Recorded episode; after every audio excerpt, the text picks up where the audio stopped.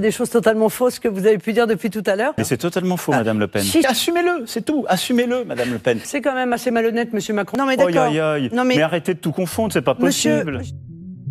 Monsieur Macron Madame Le Pen. So höflich hitzig klingt es, wenn sich die beiden französischen Spitzenkandidaten im TV-Duell für das Präsidentenamt behakeln. Mit unserer Frankreich-Korrespondentin höre ich gleich genauer rein in den Schlagabtausch und analysiere, warum sich Le Pen dieses Mal möglicherweise besser geschlagen hat als vor fünf Jahren. Und ob das am kommenden Sonntag ihren Sieg bedeuten kann. Denn das Duell war der letzte große Termin vor einer Wahl, die ein politisches Erdbeben auslösen könnte, das dem Brexit und der Wahl von Donald Trump in nichts nachstünde.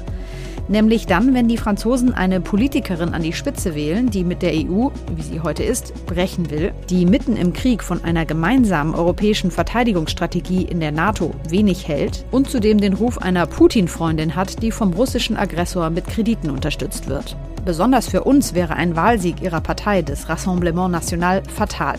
Das sagt auch der Politikwissenschaftler Joachim Schild, mit dem ich gleich hier im Podcast für Deutschland spreche. Denn Le Pen sei bekanntermaßen eine Deutschland-Hasserin. Heute ist Donnerstag, der 21. April. Mein Name ist Marie Löwenstein. Wie schön, dass Sie dabei sind. Sie haben es am Anfang schon kurz gehört. Gestern Abend gab es das große Fernsehduell zwischen Macron und Le Pen. Unter anderem darüber möchte ich jetzt mit meiner Kollegin Michaela Wiegel sprechen, unserer Korrespondentin in Paris. Hallo, guten Tag. Bonjour. Sie haben sich das Duell natürlich gestern angeschaut und das muss ja auch ein gewisser Déjà-vu-Moment gewesen sein, weil vor fünf Jahren haben die beiden Kandidaten sich ja schon mal gegenüber gestanden. Wie haben Sie sich denn im Vergleich zum letzten Mal geschlagen? Ja, im Vergleich zum letzten Mal ging es merklich sachlicher zu und auch ruhiger. Vor fünf Jahren hatte Marine Le Pen ja wirklich sehr aggressiv von Anfang an reagiert und ja fast in einem Zeterton Macron angeklagt. Dieses Mal war sie sehr gelassen, hat äh, immer bewusst in die Kamera gelächelt ja, man merkte stark, dass sie den Wunsch hatte, sich nicht verunsichern zu lassen. Äh, Macron hat allerdings von Anfang an versucht, Widersprüche bei ihr aufzuzeigen. Hm. Das erste wichtige Thema war ja, wenn ich das richtig gelesen habe, die Kaufkraft, also auch die steigenden Preise, was wahrscheinlich auch, wenn hier jetzt gerade Wahlkampf wäre, ein wichtiges Thema wäre. Wie haben die beiden Kandidaten da argumentiert? Ja, es war eigentlich ganz erstaunlich. Marine Le Pen hat ja von Anfang an im Wahlkampf immer die Kaufkraft in den Vordergrund gestellt und sich als Anwältin der einfachen Leute dargestellt. Macron hat anfangs ihr Recht gegeben und gesagt, ja, es stimmt. Das war erstaunlich, weil äh, man ja den Eindruck hatte, als Präsident würde er sagen, es ist alles gar nicht so schlecht, wie Sie sagen, sondern er hat äh, ihr voll zugestimmt. Dann aber vorgeführt, dass die Maßnahmen, nämlich Mehrwertsteuersenkung, die sie vorschlägt, eigentlich nicht dazu führen, dass mehr Geld in die Kassen der bedürftigen Leute fließen, sondern dass eine große Umverteilung stattfindet. Ja, bei den steigenden Preisen, da geht es vielen natürlich auch um die Energiepreise. Und da hat Le Pen, und das ist von hier nach Frankreich geblickt natürlich besonders interessant, auch gegen Deutschland ausgeteilt. Was hat sie da gesagt? Ja, Le Pen plant aus dem europäischen Strommarkt auszusteigen, weil sie der Meinung ist, dass Deutschland mit seiner Abhängigkeit vom russischen Gas maßgeblich zu den hohen Strompreisen beiträgt. Und da können wir einmal kurz reinhören. Je veux restituer ich will den Franzosen ihre Energiepreise zurückgeben. Denn gerade basieren die nicht auf unseren Produktionskosten, die sehr niedrig sind, sondern werden auf der europäischen Ebene festgelegt. Sie sind die Folge von ideologischen Fehlern unserer Nachbarn, unserer deutschen Nachbarn. Die hängen sehr vom russischen Gas ab und damit von geopolitischen Schwierigkeiten. Macron hat sie dann zu Recht darauf hingewiesen, dass die Atomkraftwerke äh, nicht rund um die Uhr und ohne Pannen laufen und Frankreich durchaus vom europäischen Strommarkt abhängt und von Zeit zu Zeit sogar aus Deutschland Elektrizität kauft. Aber diese Details wollte Le Pen nicht wahrhaben. Mhm. Es ging natürlich auch, wie soll es anders sein, um den Ukraine-Konflikt und da besonders auch um Le Pens Verbindungen zu Russland, die kritisiert werden. Was sind denn das für Verbindungen? Sie hat äh, schon 2015 ein Millionendarlehen aufgenommen, das damals äh, Putin eingefädelt hat und über eine befreundete Bank organisiert hat. Ähm, dazu hat Macron Folgendes gesagt. Sie waren, glaube ich, die erste politische Verantwortliche aus Europa, die die Annexion der Krim anerkannt hat. Warum? Weil sie von den russischen Machthabern abhängen, von Herrn Putin abhängen, weil sie einige Monate danach ein Darlehen bekommen haben von einer russischen Bank. Deswegen war das Ganze für Le Pen sehr peinlich. Sie hat ähm, dann aber alle Vorwürfe zurückgewiesen und behauptet, sie hänge nicht von Putin ab. Ich bin eine vollkommen unabhängige und freie Frau. Ich habe das Darlehen aus dem Ausland nur angenommen, weil keine französische Bank mir eins geben wollte. Wir blicken auch in der Sendung gleich natürlich nochmal nach Brüssel. Wie haben denn die beiden Kandidaten ihre Vision von Europa skizziert? Ja, das war auch interessant, dass zum ersten Mal wirklich ganz klar äh, zwei unterschiedliche Projekte dargelegt wurden. Macron hat die deutsch-französische Beziehung als Kern Europas betont und gesagt, er wolle auf dem Verhandlungswege ähm, Verbesserungen für Europa erreichen. Diese Wahl ist auch ein Referendum für die Europäische Union und die Bande zwischen Frankreich und Deutschland. Deswegen glaube ich, der 24. April wird ein Moment der Klarheit und genauso klar muss die Entscheidung sein. Er hat also sich deutlich ausgesprochen, innerhalb von Europa Fortschritte äh, zu erzielen, während Le Pen ganz klar beschrieben hat, dass ihr Weg eigentlich aus der EU herausführt. Sie will einfach die Regeln nicht mehr respektieren, will die Beiträge nicht mehr vollzahlen. Sie hat betont, dass sie sich nicht vorschreiben lassen wolle, von anderen Ländern wie Frankreich zu regieren habe und hat geleugnet, dass dies dann tatsächlich zu einem de facto Ausstieg aus der EU führen könnte. Ich werde die EU grundlegend ändern, eine europäische Staatenallianz bilden. Warum? Weil es sehr vieles gibt in der europäischen Politik, mit dem ich nicht einverstanden bin. Vor fünf Jahren hat sie ja noch mit dem Versprechen Frexit Wahlkampf betrieben. Dann hat sie aber gemerkt, dass das für viele Leute doch ein Angstszenario ist. Und deswegen behauptet sie jetzt, sie werde in Europa verbleiben und werde ein Europa der Vaterländer ähm, hervorbringen. Sie konnte allerdings nicht sagen, wie dies mit den bestehenden EU-Regeln vereinbar sein soll. Marine Le Pen ist wahrscheinlich den meisten Hörern hier in Deutschland auch als eine fremdenfeindliche Politikerin bekannt. Wie hat sich das denn in dem Duell niedergeschlagen? Ja, zum ersten Mal eigentlich in einem Fernsehduell spielten internationale Themen zu Anfang eine wichtigere Rolle als der Islam und allgemein der Umgang mit der muslimischen Minderheit. Le Pen hat ja ein allgemeines Kopftuchverbot versprochen, so steht es auch in ihrem Programm. Macron hat sie gewarnt, dass das zu Bürgerkriegs artigen Zuständen führen könnte und hat sich vehement dagegen ausgesprochen, dass Frankreich als einziger, als einzige Demokratie ein so weitreichendes äh, Verbot einführt. Säkularismus heißt nicht, eine Religion zu bekämpfen. Und deswegen wird es mit mir kein Verbot geben. Weder von Kopftüchern, noch Kippas, noch eines anderen religiösen Symbols im öffentlichen Raum. Denn, wenn Sie dieser Logik folgen wollen, Frau Le Pen, müssten Sie, nach dem Prinzip der Gleichheit, alle religiösen Symbole verbieten. Nicht nur das Kopftuch.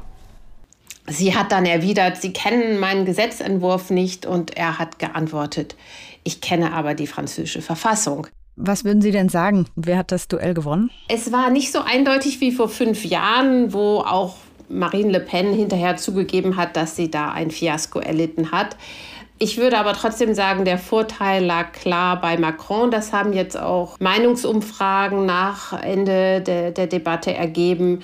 In diesem Duell geht es ja vor allen Dingen darum, die Präsidenteneignung zu überprüfen. Mhm. Und ähm, da muss man sagen, Le Pen hat vielleicht leichte Fortschritte gemacht im Vergleich zu vor fünf Jahren. Aber die Zeitung Libération hat das so schön im Titel geschrieben. Ihre Note war immer noch unzureichend. Sie hat bei vielen wichtigen Dossiers Unsicherheiten gezeigt, wusste die Inflationsrate nicht richtig zu benennen und hat sich leicht verunsichern lassen, wann immer es um, um Zahlen und äh, genaue ähm, Sachverhalte ging. Macron hat wieder einmal als Musterschüler, der dadurch ja auch streckenweise natürlich etwas arrogant wirkte, aber hat gezeigt, dass er einfach die bessere Detailkenntnis hat. Mhm. Jetzt ist ja das Problem, dass für viele Franzosen sowohl Macron als auch Le Pen ein rotes Tuch sind. Sie haben da ja auch in den vergangenen Tagen viel darüber berichtet, dass es da, nachdem der linksorientierte Kandidat Mélenchon aus dem Rennen geflogen ist, eine Art Rebellion der Jugend gab. Was genau ist da vorgefallen? In der Tat finden sich viele, insbesondere jüngere Wähler, in dieser Wahlmöglichkeit zwischen Macron und Le Pen nicht wieder. Schon im ersten Wahlgang haben über 40 Prozent der unter 35-Jährigen einfach nicht abgestimmt und sind der Wahl ferngeblieben. Und diejenigen, die gewählt haben, haben überwiegend den Linkspopulisten Jean-Luc Mélenchon ihre Stimme gegeben. Und die sind jetzt natürlich enttäuscht, weil sie mit dem äh, fremdenfeindlichen Programm von Le Pen nichts anfangen können. Macron aber genauso verachten, weil er aus ihrer Sicht für soziale Kälte und globalisierten Anpassungsdruck steht. Und das hat vereinzelt eben zu diesen Protesten und Randale geführt und insgesamt zu einem großen Unmut. Macron muss ja jetzt schon darauf hoffen, dass möglichst viele derjenigen, die bisher für andere Kandidaten sich eingesetzt haben, auf ihn umschwenken, um Le Pen zu verhindern. Wie ist denn da momentan der Stand? Was sagen Umfragen? Laut den jüngsten Umfragen hat er seinen Vorsprung ausgebaut. Also ähm, derzeit sieht es so aus, dass er mit einem Vorsprung von bis zu zehn Punkten siegen könnte, wenn sich die Wähler noch mobilisieren lassen und jetzt die Wahlbeteiligung nicht einbricht. Dann sieht es ganz danach aus in den letzten Befragungen, dass doch die meisten Leute für Macron stimmen wollen. Und wenn die Wahlbeteiligung einbricht? Dann könnte sich das alles nochmal verschieben, denn die Umfrageinstitute sind natürlich davon abhängig, dass sie von einer Mindestwahlbeteiligung ausgehen. Interessant ist vielleicht in diesem Zusammenhang auch, dass fast ganz Frankreich am Sonntag in den Schulferien, in den Frühlingsferien ist und es in Frankreich keine Briefwahl gibt. Ähm, das könnte natürlich tatsächlich auch zu einer schwächeren Wahlbeteiligung beitragen. Sagt unsere Korrespondentin in Paris, Michaela Wiegel. Vielen Dank. Vielen Dank. Als nächstes will ich unseren Blick auf die europäische Ebene richten und das mache ich mit meinem Kollegen und unserem Korrespondenten in Brüssel, Werner Mussler. Hallo. Hallo.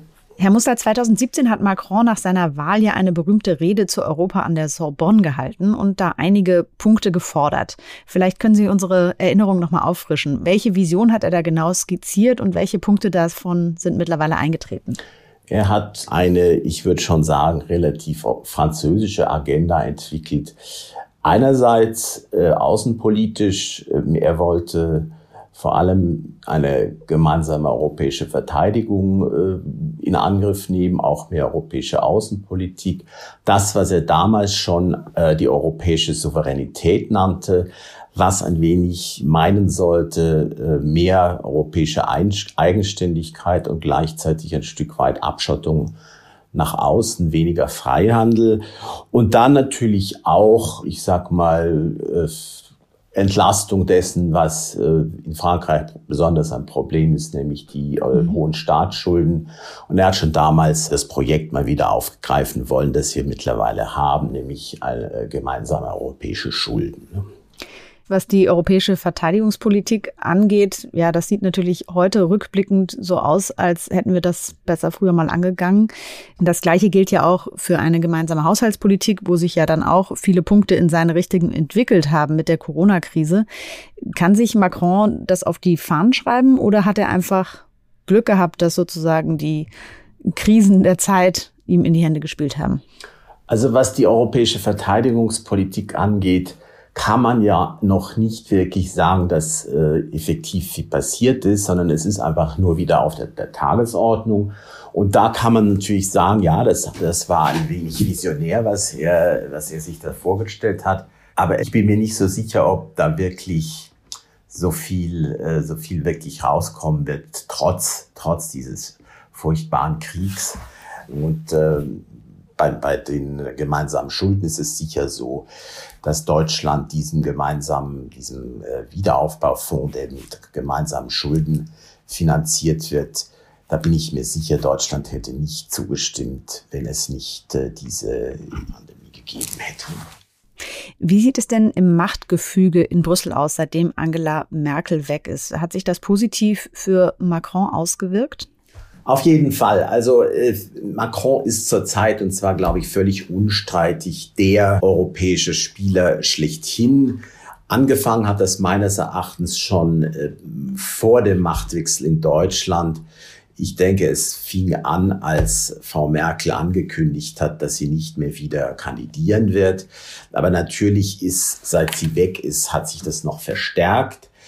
Die entscheidenden strategischen äh, Moves von Macron waren, glaube ich, 2019, als zugleich ein neues Europäisches Parlament gewählt wurde und eigentlich alle Spitzenpositionen neu zu besetzen waren in der EU.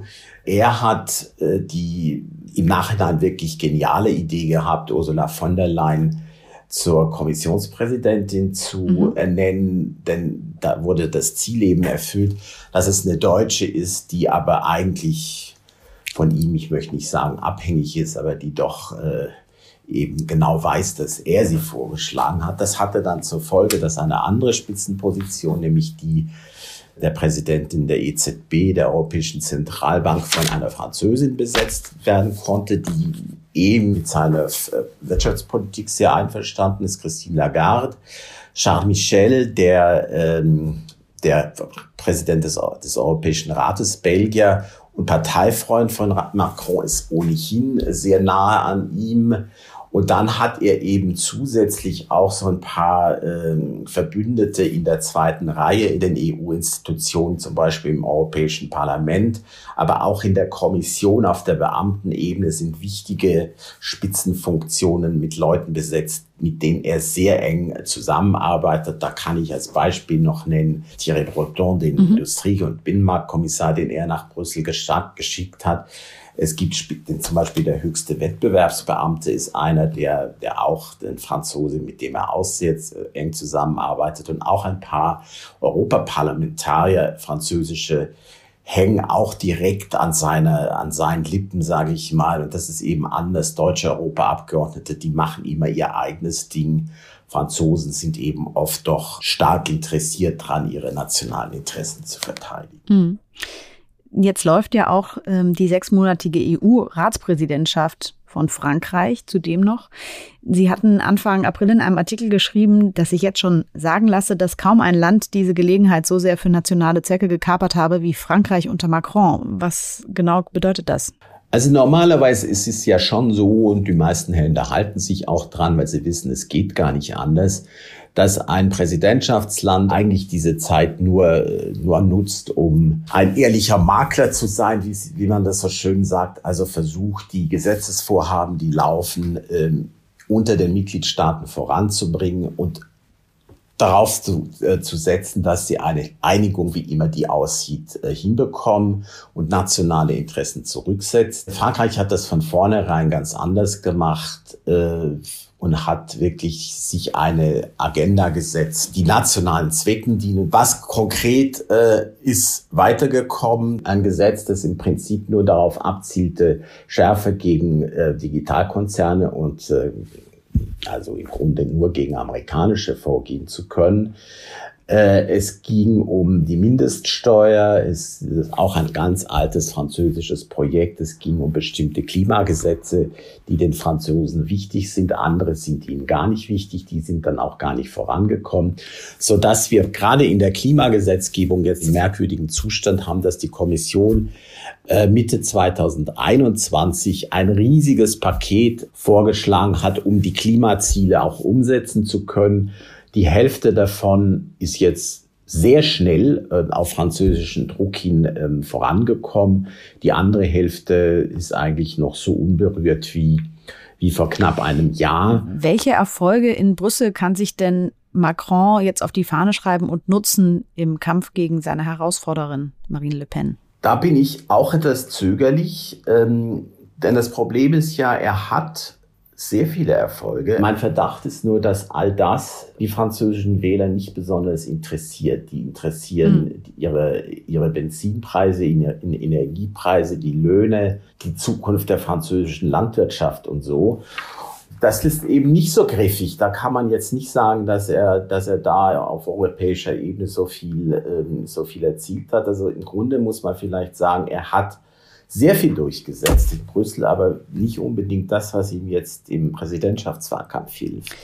Auf was kann sich Europa denn jetzt einstellen, wenn entweder Macron bleibt oder Le Pen kommt? So sehr ich jetzt äh, und so sehr viele in Brüssel auch über diese, diese französische Penetranz, die wir jetzt in den letzten Wochen, Monaten, Jahren erlebt haben.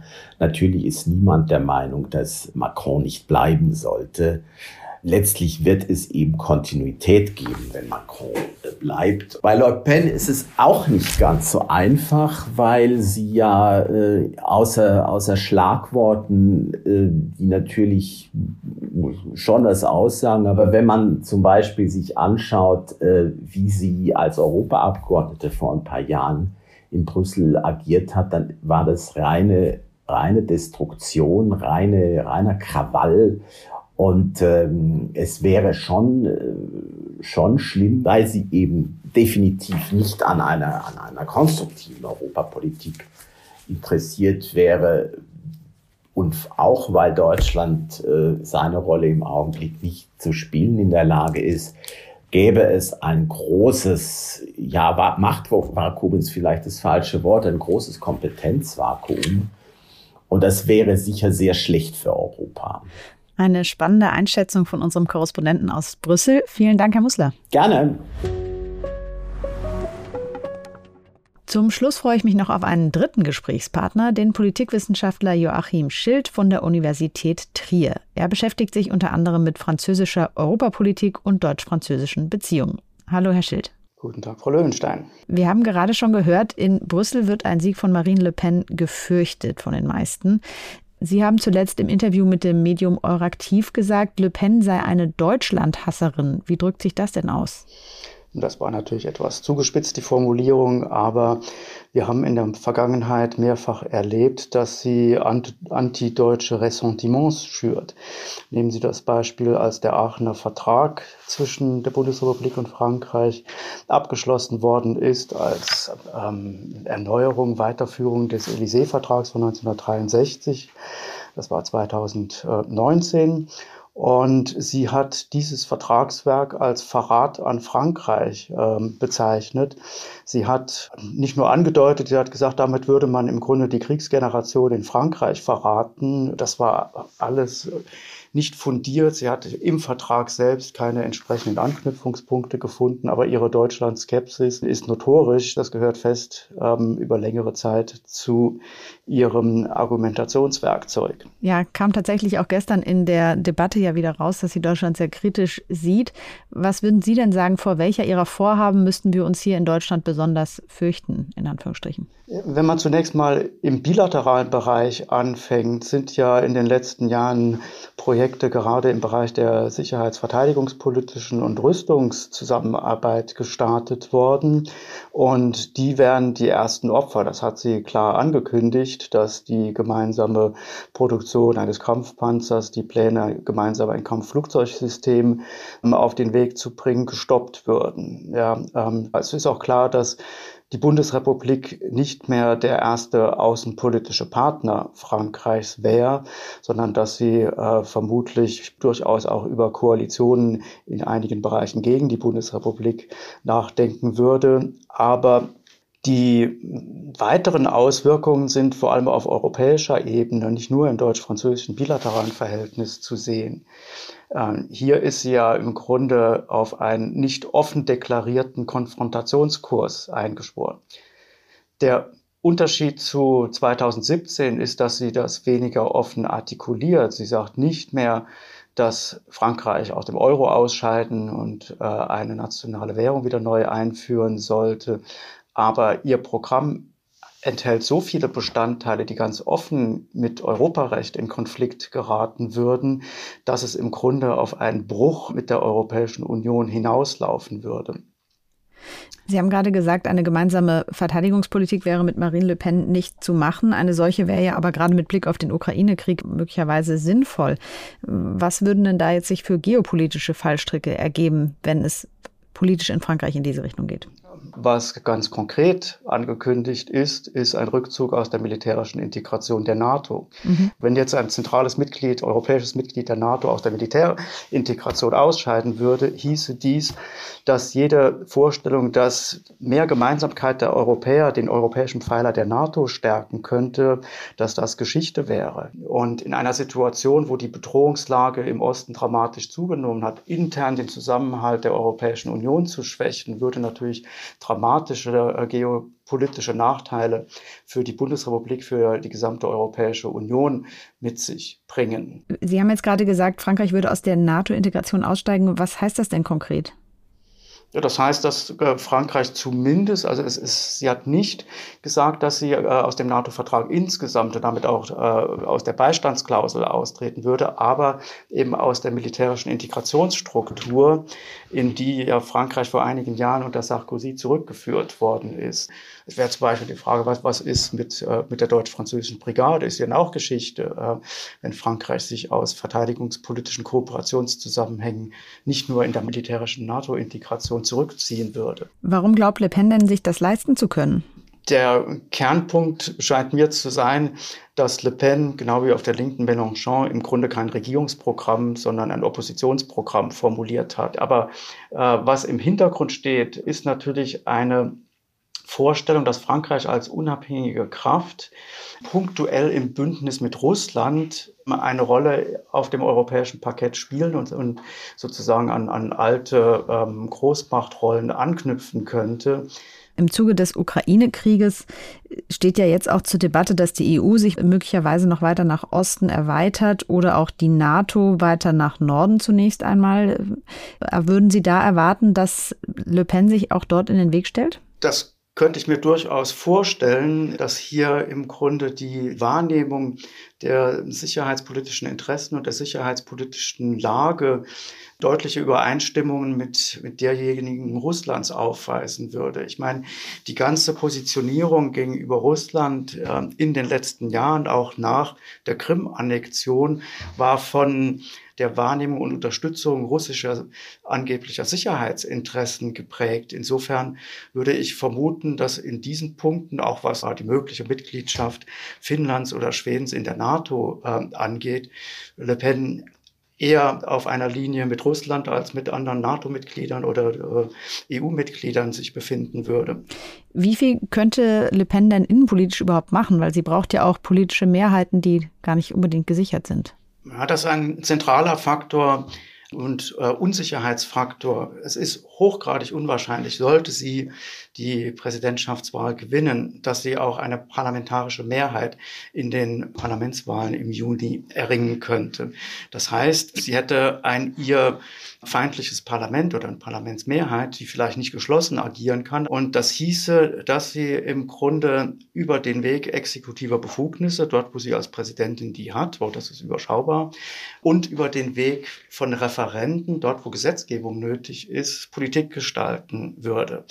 Und sie hätte natürlich auch vermutlich vom Wahlabend an regelmäßig mit Protesten auf der Straße, mit Protestbewegungen zu tun, die ihre Politik bekämpfen. Ob sie dann auf Notstandsbefugnisse nach Paragraph 16 der französischen Verfassung zurückgreifen würde, um die Exekutive zu stärken, das Parlament zeitweise auszuschalten, all dies wäre denkbar.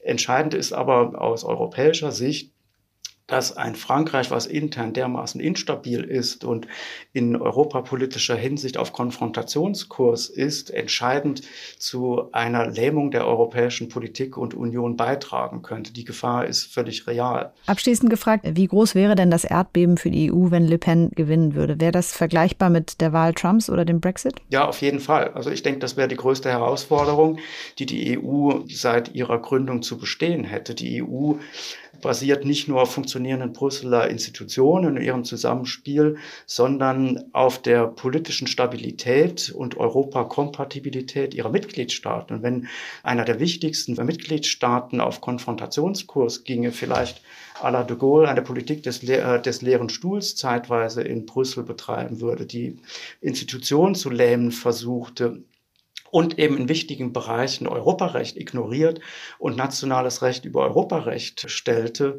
dann hätten wir sozusagen einen Orban-Faktor in un ungleich größerer Größenordnung, mit dem die Europäische Union zu kämpfen hätte. Und damit umzugehen, wäre extrem schwierig. Soweit Joachim Schild von der Universität Trier. Vielen Dank für die Einschätzung. Gerne. Das war der heutige Podcast für Deutschland. Feedback und Themenvorschläge schreiben Sie uns wie immer gerne per Mail an podcast.faz.de. Wir hören uns dann erst in ein paar Monaten wieder, nämlich wenn ich dann sicher um einige Erfahrungen reicher aus meiner Elternzeit wieder da bin. Bis dahin sind Sie natürlich bei meinen Podcast-Kollegen hier bei der FAZ in besten Händen. Morgen zum Beispiel geht's weiter mit meinem Kollegen Timo Steppert aus der Politikredaktion. Machen Sie es gut.